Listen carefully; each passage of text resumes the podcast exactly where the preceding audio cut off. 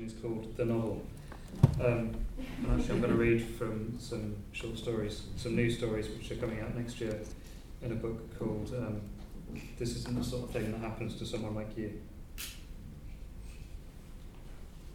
This one's called We Were Just Driving Around.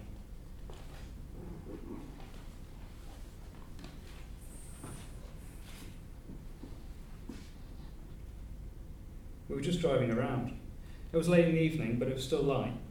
We'd been out for hours, and it was one of those nights when it seemed like basically it was never going to get dark. We hadn't seen anyone around, and a couple of times when we'd stopped and got out, it'd been totally quiet, like normal. But with the music turned up loud in the car, and it made things seem sort of hectic or like picturesque, with how far you could see across the fields, and the speed, and the light, and the music. Like when you're walking around with headphones on, it makes everything seem like a film. Like that. Anyway, Josh was talking about setting up a business selling handmade snacks. He said he wasn't going to go to university. He was going to make his fortune straight out of school. His big idea was that you could get these like gourmet snacks made to order right there in the shop. It'd be like the deli counter of the Munchie world, he was saying. He was laughing about it, but he was totally serious. He was laughing because he thought it was so brilliant. Any flavour you want, he was saying. Any snack you want, I'll be a millionaire. He sounded like someone off The Apprentice. He was listing all the snacks he could think of crisps and pretzels and Bombay mix and popcorn and what they were made of. And he was talking about how the economics of it were brilliant. Pennies into pounds, my friends. He kept shouting that. Pennies into pounds. He was shouting because the music was so loud, but also because he was so excited about it. I didn't really get it. Anyway, Tom wanted to know if this shop was going to be located around here, and if so, then where did Josh think his customer base was going to come from? Didn't look like Josh had thought about that. He waved his hand around a bit, meaning, like, around here somewhere? I don't know yet, he said. There's people around though. There's like a widely distributed customer base, yeah? He pointed to a farmhouse over on the right somewhere, three or four fields away, and then another one a bit further off, the other side of the river. The lights in the windows were just coming on, so it must have been a bit darker by then than it seemed. There you go, he said. There's two of them right there. Tom said, What? You can do it like mobile, like a mobile crisp van? Josh leaned over and punched him in the shoulder, and it was sort of a play punch, but he sort of meant it as well. No one said anything for, anything for a minute. It was just the music and the sound of the tyres on the road. I wasn't even sure where we were. I could see the red lights of some television mast or something, and the sky all shadowy blue behind it. We went over a little bridge, and it felt like the tyres left the road for a second. I don't think Josh even knew where we were going. Josh said, Don't take the piss, mate. This is serious. This is totally serious. This is going to work, yeah? It's like a totally unfulfilled market niche. I'll be filling in that niche big time. that got us laughing for a bit about Josh filling in an unfulfilled niche. Tom wouldn't let it go though. He was given all the economic model and the population density and the vulnerability of depending on impulse purchases. And Josh was all nodding, but then he goes, Tom, mate, you don't get it. You don't get it. I'm talking about handmade gourmet snack products, made to order, like locally sourced. They'll come pouring in from every direction. They'll be queuing up outside. And he cut the music, and he put on this solemn face and a deep voice like from a film trailer, and he goes, If you fry it, they will come. that set us off laughing again. The state we were in, it didn't take much. Plus, Josh had this very high pitched laugh that was pretty infectious. And once he got us all going, it was just about impossible to stop. It just kept sort of growing, getting louder and louder, like something sort of swelling up until it filled the car, and we couldn't hardly breathe. And the noise of it was making me dizzy. And then Amanda said, Josh, will you slow down a bit? And he turned around to ask what she'd said. So that must have been how come he never saw the corner?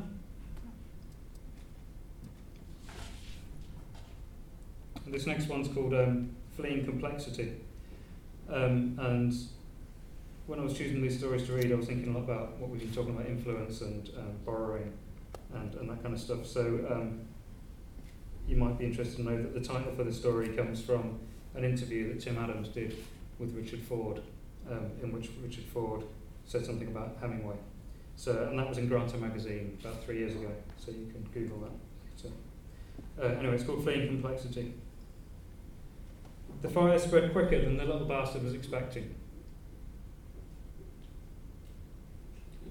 This next story is called Thoughtful. um, and it's set in, in Newark. All these stories are set in particular locations in Lincolnshire and across the fens. So this one's set in Newark, in a beer garden, in fact.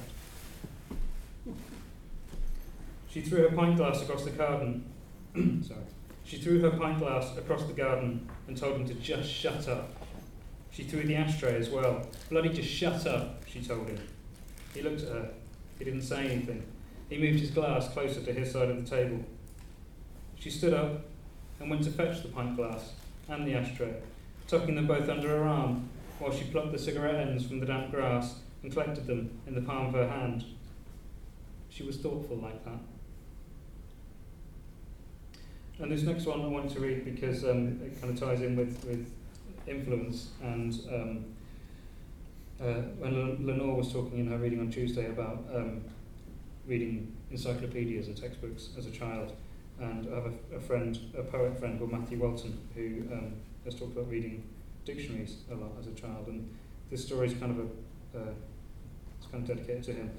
Very much not about him, but um, it kind of reflects his his poetry, which has been quite influential on me. Um, I maybe shouldn't have told you that, but um, it's called Looking at Vagina, and it's set in the village of Welton. It's not about the guy I just mentioned. Um, he was the first boy in his class to get pubic hair.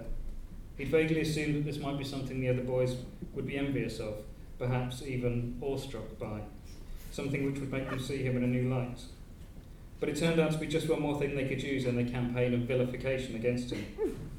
Vilification was a word he'd come across recently. It was a word he'd found easy to understand. Virile was another word. It was something to do with sex. He knew pubic hairs were the first step on the way to getting sex, so he thought this might mean he was virile, and the other boys would be impressed, or maybe even intimidated, or at the very least would reconsider their apparently venal opinions of him. He'd had the pubic hairs for over a year now, he was used to them and had almost forgotten that they might be an issue. The subject had never come up. But this was the last year of primary school, and they were starting weekly swimming lessons, and at the swimming pool there was a communal changing room. One of the boys saw and pointed it out to the other boys, and soon enough all of them were looking and asking him questions about it. There was a moment then when it seemed to hang in the balance. It reminded him of the moment in a cartoon when a bus teeters on the edge of a cliff and everything depends on whether the passengers rush to the front or the back. It would only have taken one boy to say something like, cool, or nice one, Smithy, and everything would have been different. There would have been some quiet veneration, maybe, and then everyone would have put on their trunks and got into the pool. Word would gradually have spread around the school, and he would no longer have been vulnerable to being tripped in the corridors. People would have talked to him on the bus or between lessons. But then someone pushed the balance the other way. Robin was in the vanguard, as always. He shouted something, pointing at the pubic hairs and turning to the other boys for support. They all joined in, and the shouting continued for the rest of the day, and for some days after that. Weeks, really. Bush was the word that got shouted. Bush and its many variations, with everyone buying to think of a new version. Bush, bushy, bushwhacker, bush monkey, bushman, bushy bushman, busharama, bushface, Bush Muppet, Bushalicious, Bush Bum, Bush Bunny, Busher, uh, Busher, Busherera, Bushiba, President Bush, Lord Bush, Sir Bushwhacker of Bushingdon, Bush Monster, Bush Billy, Bush Willie, Bush Knocker, Bushill Sam, Bushel Man, Bushalaka Long Long, Bushy, Bushy, Bush Bush. It wasn't even as if his pubic hair was unusually verdant. Someone told the girls, and so then all the girls knew that he was the first boy in the class to get pubic hair. One of them came up at lunchtime and asked him if it was true. She looked like she might be about to be impressed, but her friends were laughing, so he said it wasn't. He said he vigorously disputed it. Robin and another boy heard this and pulled his trousers down, verifying him publicly to be a liar. And there was a certain amount of vicarious laughter from just about everyone in the vicinity. He stayed home from school for a few days after that.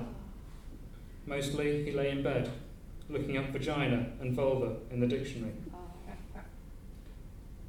He understood, even then, that in a few years' time these same boys would get, or claim to be getting, sex, and that he would be mocked and called a virgin. Virginal. Someone would realise that virginal sounded like vaginal, and he would be called a vagina, a vagina head. He could visualise it precisely. There was no logic to it. It was vindictive. There was no way he could win there wasn't really any hope of winning. It made him feel vexated. But he also understood that one day he would leave. Eventually he would leave, and when he was gone, they would still be here. He would move to a big city, and go to university or something and be friends with people who didn't feel the need to mock and belittle him. People who were interested in reading and philosophy and art and those sorts of things. And they would all still be here with their limited vocabularies, working in the chicken processing factories and vegetable packing houses, looking for someone else to victimise. Victorious would be a word he could use then. Vindicated. um, I've just got two more. Um, so while I was putting this book together, it was quite interesting. Uh, there's lots of poets here, and it was quite an interesting experience putting a book of stories together and thinking in the way I assume poets do in their collections about the rhythm of the book and how the thing flows and the variations in tempo. Um, and one of the things that binds the, the, the, all these stories together um, is this kind of background of an impending apocalypse, which kind of becomes more clear as, as the, the, the book goes on. Um, and so I'm just going to read two more. One, one which kind of serves as a counterpoint to that impending apocalypse, and then one of the last stories. So this one's called Song, and um, I'm not going to sing it, but it, it, it, borrows from a popular song, which you might gather. Uh, it's set in Grimsby. Chinese restaurants, laundrettes, baked potato vans, these are a few of my favourite extractor fans. And then the last one, remember there was a hill.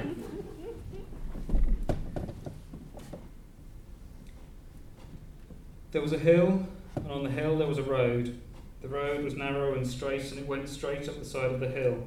The road was broken with ruts and holes and streaks of mud where tractors or tracked vehicles must have turned in and out of the fields on either side.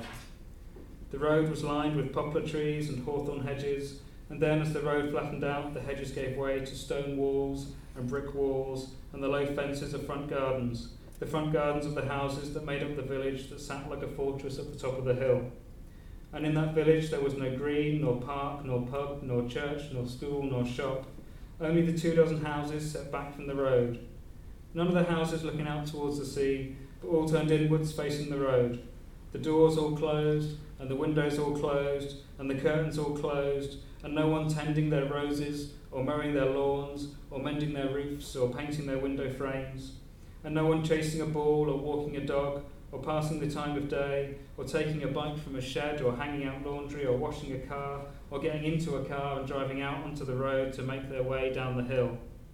No barking dogs, no hum of distant lawnmower, nor rumble of tractor, no sudden cracking sounds of guns, no music or drums, no marching feet, no posters taped to telegraph poles which told of flower shows or village fetes or meetings of the neighbourhood watch, no parish notice board, no markings on the road, no signs noting entry to the village and asking visitors to drive with care, no signs displaying the village name, nor the year the prize for best kept village was won, nor the name of the village's foreign sounding twin. There was a phone box beside the road and a phone which had just started to ring. The phone box was beside a dry stone wall. There were sheep on the other side of the wall. The sheep were in a narrow field which fell steeply down the hill, and the grass was still wet with the night, and the ground was pitted with rabbit holes. And at the end of the field there was a row of poplar trees and a pile of dead wood, and around the dead wood there were nettles growing, and beyond the trees and the dead wood there was a view of the land running away to the sea. There were no other hills, there was no other high ground.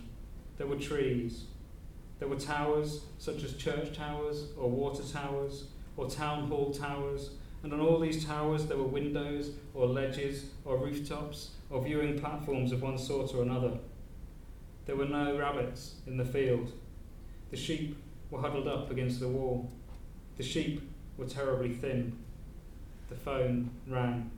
It was clear that these trees would grow tall in the gardens of these houses and beside the road and in the hollows and boundary lines of the land between the hill and the river and the sea, that they would rot from within and grow heavy limbed, and in some strong wind come crashing down into these houses and across this road and into the ditches down below, and new trees would grow up in their place.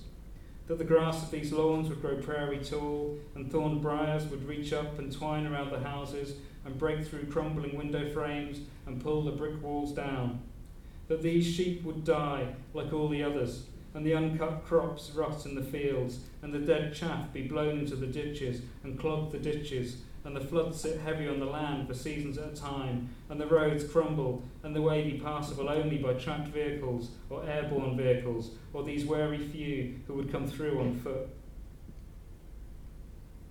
The phone box door was heavy, but the hinges didn't creak. The windows of the houses set back from the road were still curtained and dark, and the curtains didn't move. The ringing of the phone echoed loudly inside the box, and the ringing would not stop. The door was opened. The phone lifted. First, there was a low humming silence. Then, the wet click of a mouth being opened to speak. Then there was a voice which spoke. Two planes came low across the sky in silence towards the sea, and the sound which followed was like the sound of improvised explosive devices in a culvert very close by. The sheep scattered blindly across the field towards the dead wood beneath the poplar trees. The heavy door of the phone box banged shut, and the sounds all faded away.